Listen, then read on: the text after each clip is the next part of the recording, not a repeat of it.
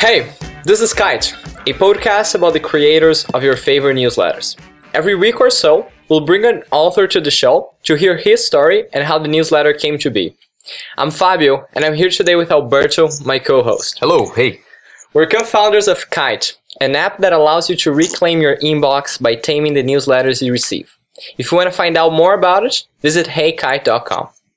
For the first episode, we're here with Tadas Viskanta. He's the founder and, and editor of Abnormal Returns, one of the best blogs in the investment blogosphere, and its newsletter, a daily summary of the best links in finance and investment, is one of our favorites. Tadas, it's great to have you on the show. Thanks for joining us. Uh, it's a pleasure. Thanks for having me. Awesome. And so the idea for these conversations is that we're going to run something that's very open ended. We don't have a rigid script. The idea is to get to know your story, Tadas, and in general, how you started blogging and how the newsletter came to be. To start off, I think that a very valid question is how did you start in finance? How did you end up working in finance? Well, I've really been in finance uh, my entire career. So uh, ever since I graduated from uh, from university, I've been in finance in one form or fashion. And so I've had a number of different roles and different responsibilities in finance. And I think that kind of informs how I view the world, kind of uh, more as a generalist than any uh, than an expert in any specific area. And so that's kind of the way that I think about the world, and that's kind of the way that I blog and write as well well. I'm really looking at it uh, from kind of a, a, an overview point as opposed to uh, as as opposed to having any sort of specific sort of uh, expertise or viewpoint in any area. Oh, that's interesting. Diving deeper there, why did you first choose finance back in college?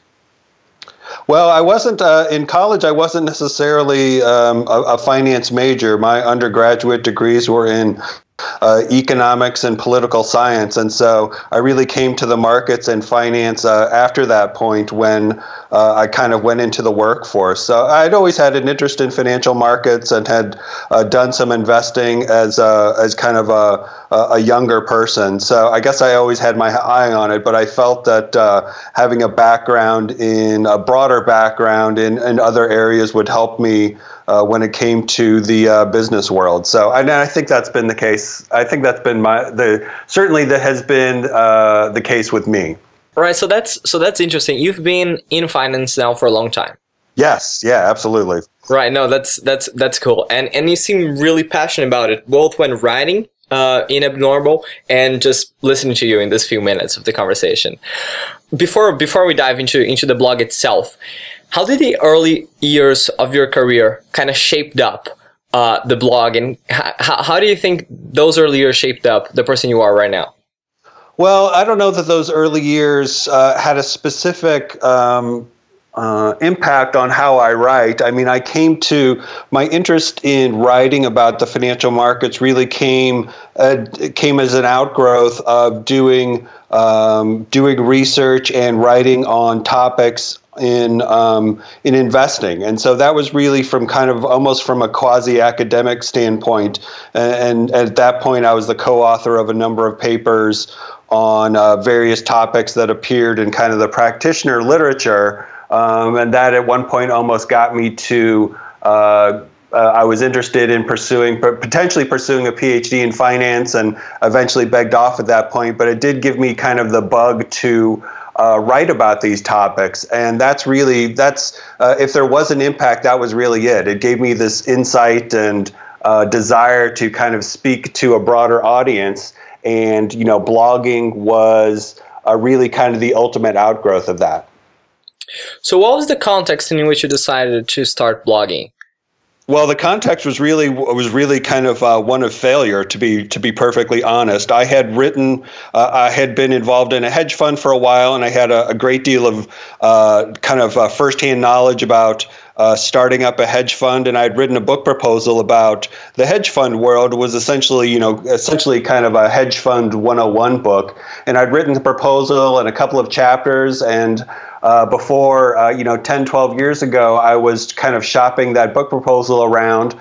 Uh, and this is kind of in the era of before self-publishing was really sort of an option. And unfortunately, that book proposal really never sold. And I kind of felt like I still needed an outlet to write. And at that time, the the investment blogosphere was just kind of getting started, and there were a handful of people uh, online blogging about uh, the markets, blogging about finance and investments, and it seemed kind of a, a good outlet for me. And so, uh, like a lot of people, I kind of watched that space for a while and then uh, eventually took the plunge. And how was that? I mean, how did you feel then starting writing in the blog? I mean, back in 2000, 2005, it, it was way smaller than it is today. And you had less people making the jump than you have today. So how did it feel back then, uh, started blogging? And, and how did, yeah, let's start that question. Well, it, to, to me, it was scary because I, frankly, I didn't put my name on it for a while. Um, I was, you know, it wasn't, it wasn't viewed as a particularly professional sort of thing to do, and so I was concerned about uh, concerned about my reputation, to be frank. And so it really wasn't until a, a, couple of years later where I put my name on it and and started really to make a business out of it. And so uh, so yeah, no, I think it was scary, but I think everybody, I think anybody who's writing online has that uh, has that fear. I mean, the first time you push publish. Um, is a scary time because you're kind of putting something out there in the world and um, it might be ignored, it might be uh, viewed and, and, it might be criticized. So I think. Um, so I think uh, I, you know I don't think I'm unique in the sense that uh, having some trepidation, having some trepidation about uh, putting my thoughts out into the world. Yeah, I, I remember back when I used to blog heavily. Um, when I started doing it, one of the best memories I have was when somebody commented on. So I had a blog. I, I posted something and that was then republished on another site and a random commenter commenter just said and commented on how that specific post had impacted his or her uh, life. I don't remember exactly. What was the first really, really positive feeling you recall having as a result of blogging and working on Abnormal?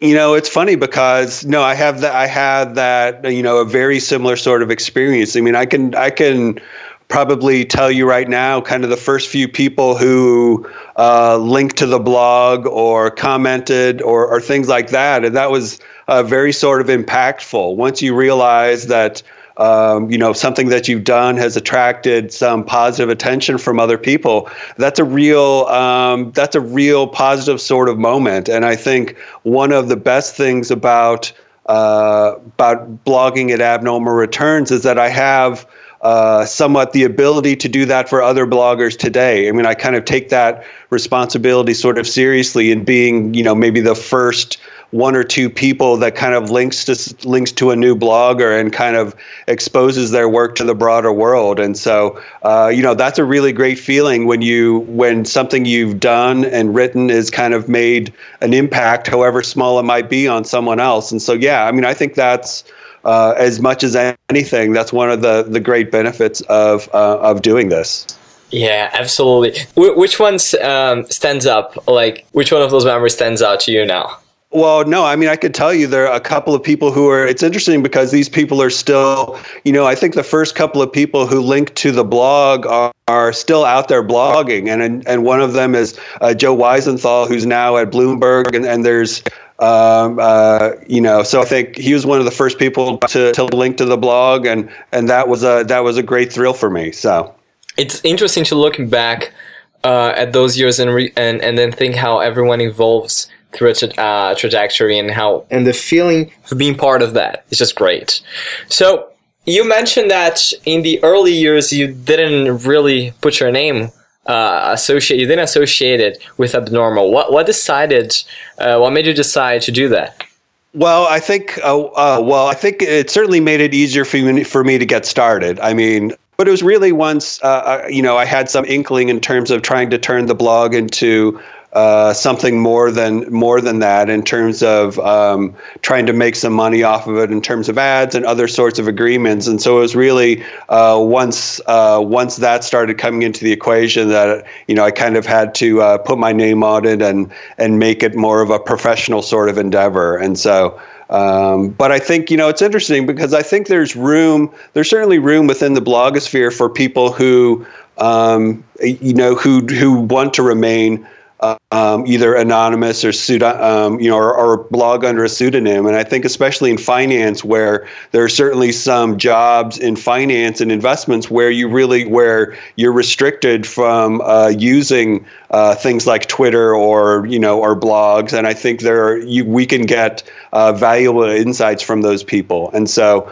um, you know, I think there's room for all of those all of those types of uh, participants in the blogosphere. But I think you know once you try and um, make it uh, somewhat more professional and try and make it sort of a um, a, business, then you know that responsibility in terms of uh, putting your name on it becomes a necessity. Yeah, for sure. That's an interesting note. Some of the most interesting Twitter accounts nowadays are anonymous.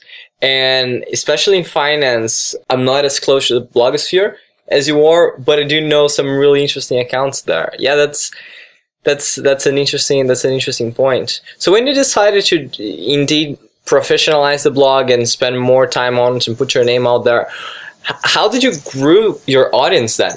Was it organic or did you what was your strategy there?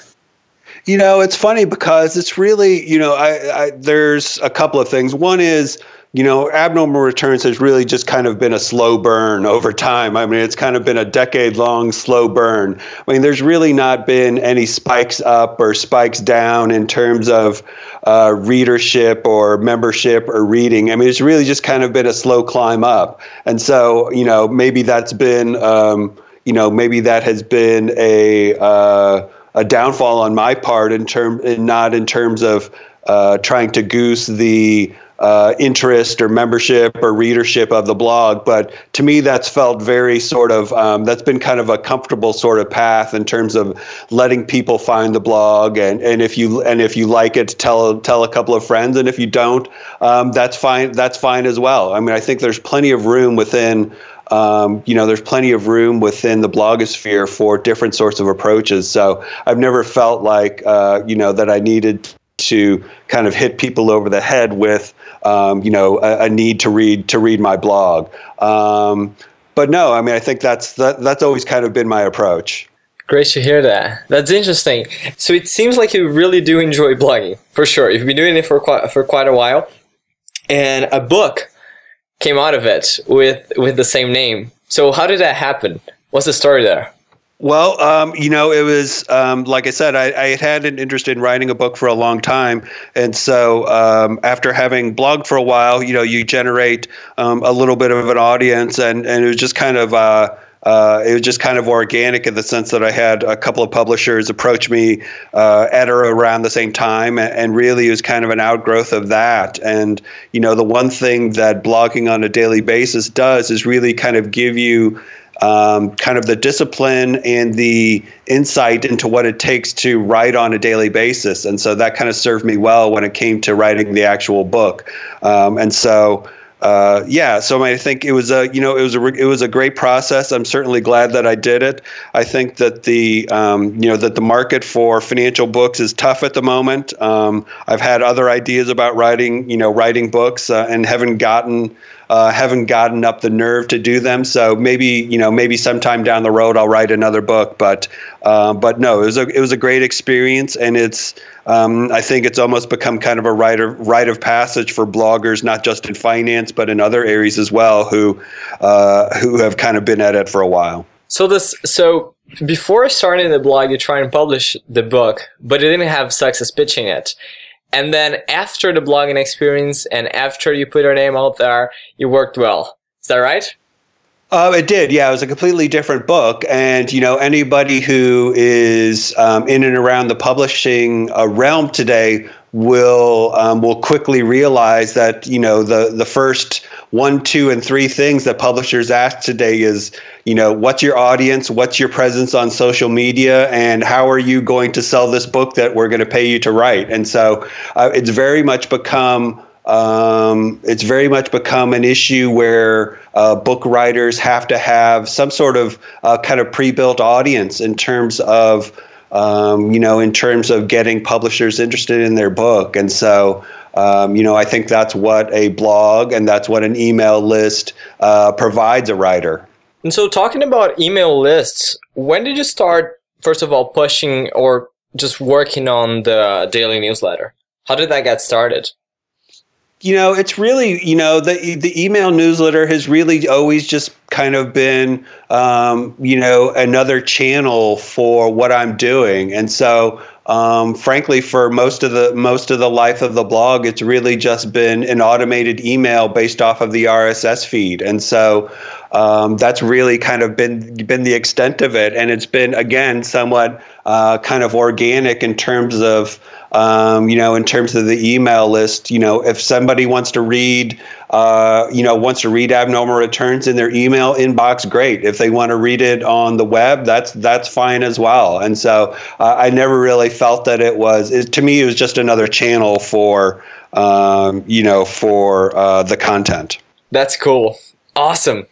You know that that being said, I think there is. You know, I think one of the great things about email is that you know, there are a lot of different approaches to it. I mean, I think some people, it's great to read somebody who kind of handcrafts um, sort of an email, whether it be on a daily basis, weekly or monthly, whatever the frequency might be. Um, and, you know, I think those are maybe, you know, those are probably the most impactful emails, the ones where you can kind of see you can kind of see the the personality of the writer behind it and the way they kind of uh, bring things together. And I think it's it's very much kind of a you know uh, I think the creativity involved I think is somewhat underplayed by people. I mean I think the best email newsletters are uh, are kind of almost a thing unto themselves. And, um, you know, like I said, abnormal returns, I view it really as just another channel for uh, the things I put on uh, on the web. But I think, you know, um, in terms of emails, newsletters, I think there is, uh, you know, there are a number of different genres and subgenres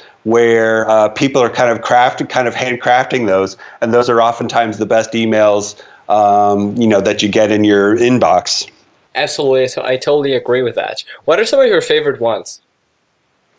Um, you know, uh, you know, there's there's a lot. I mean, I think one of my favorites is Next Draft by by Dave Pell. Um, I mean, he kind of does. Uh, you know, he does kind of a broader sort of approach to the news. I mean, he's really looking at everything in terms of you know uh, politics, entertainment, society, culture, technology, and that's really one of my favorites. That's one of those that I get on a daily basis, and that's one that I'm I'm sure to read on a daily basis. Great. Um, I do want to have him on the show at some point. That's awesome. So we're gonna switch subjects a little bit now. It's interesting to hear your thoughts on the newsletter and on the blog, but you have a lot of experience in finance and you've been blogging about it for years now. And again, that's one of our favorites. So, Tadas, when you were starting in uh, finance, what were some of the heroes that motivated you? Like, who did you used to look up to when you were getting started? Oh wow, um, that is a great question. I don't know that you know. I don't know that uh, I really thought about it in those terms. I mean, I think that um, one of the I think one of the challenges of um, finance specifically, and that's you know that's what I can kind of best talk about is that everybody kind of uh, what I have found for myself, and I think talking with other people as well, is that um, as you get older and as you get different sorts of experiences, um, your kind of your view of the world change the world view of the world changes. And i think it's uh, so everybody kind of goes on their own journey. And i don't know that i ever really had heroes per se. I mean i think i like i'm you know i'm probably similar to a lot of people in terms of when i was a, um, a younger person in finance and investing you know i was really interested in trading and trying to become you know the best possible uh, investor and, and smartest uh, person in terms of investing that I could be. And I think experience gives you a little bit sort of a different sort of perspective. And I think you know as I've gotten older, I've realized the challenges in that, and I've realized that trying to become um, you know a super investor takes not only a lot of work, but it also takes a great deal of sacrifice. And, you know, as I have uh, progressed in my career, I have come to the realization that the things that I like doing are uh, taking in information, synthesizing it, and really kind of maybe providing um, being more of an educational resource more than anything else. And so, you know, sometimes when people ask me about abnormal returns, I kind of I, I like to say that it's really sort of um, it's an educational resource. And you know, it's not a place to come if you want to know what the market's going to do over the next week, because frankly, I don't know what the market's going to do over the next week. What I'm really trying to provide for people, and the things that I like doing, are uh, you know, kind of take, getting that 30,000 foot overview uh, and trying to synthesize that information down and help people out in terms of their own journey. And so um, I know that sounds probably sounds a little bit corny, but um, that's kind of the way that I've come to it. And so, um, you know, uh, you know, by by taking a step back from being a super active investor, that has freed up time, resources, and kind of cognitive load to do some of these other things. Interesting. How old were you when you graduated from college? Oh, uh, 21, 22. No. No, no, that's fine. No, no, that that leads up to the second question, which is if you were to meet now the 21 or 22 year old Tadas, what what would you tell him? Um, you know, I, I, would say don't be afraid. I mean, I think taking risks, uh, taking chances, taking on additional challenges, um, you know, is all to the good. And I think probably like a lot of other people, a fear of failure um, and things like that probably drove my decision making more than I would would have liked in retrospect. So. Um, so yeah, I mean, I think you know, do more, do it, do more sooner, do more, uh, take more chances. And what advice would you give to um, 21, 22 year old just getting in finance? You know, in terms of finance, I mean, I think the world has changed a great deal. I mean, I think we have, um, you know, when I started in finance, um, email was uh, was barely kind of a thing. I mean, you know, um, and things were done. You know, I still remember sending telexes when in one of my first jobs. So the technology has completely revolutionized the world in which we live, and I think that being, you know, if somebody really wants to become um, you know, a part of uh, of the investment world going forward, they really not only have to have a background in finance, they really have to have some technical skills as well, whether that be uh, uh, on the programming front or in terms of being able to deal with um, you know big data sets. Um, or other sorts of statistical sorts of techniques. I mean, I think the world has really changed, and I think largely for the better. Um, but I think I think it's a very different sort of path than it was 20 or 25 years ago. What are some current tech developments then that you see are going to have a really huge impact in finance in the upcoming years? Well, I think they all stem from the application of technology to various to various sorts of problems. Um, you know, I think we're already seeing uh, the hedge funds of the world try to apply uh, you know, uh, various sorts of quantitative and big data techniques um, to their analysis and to their portfolios.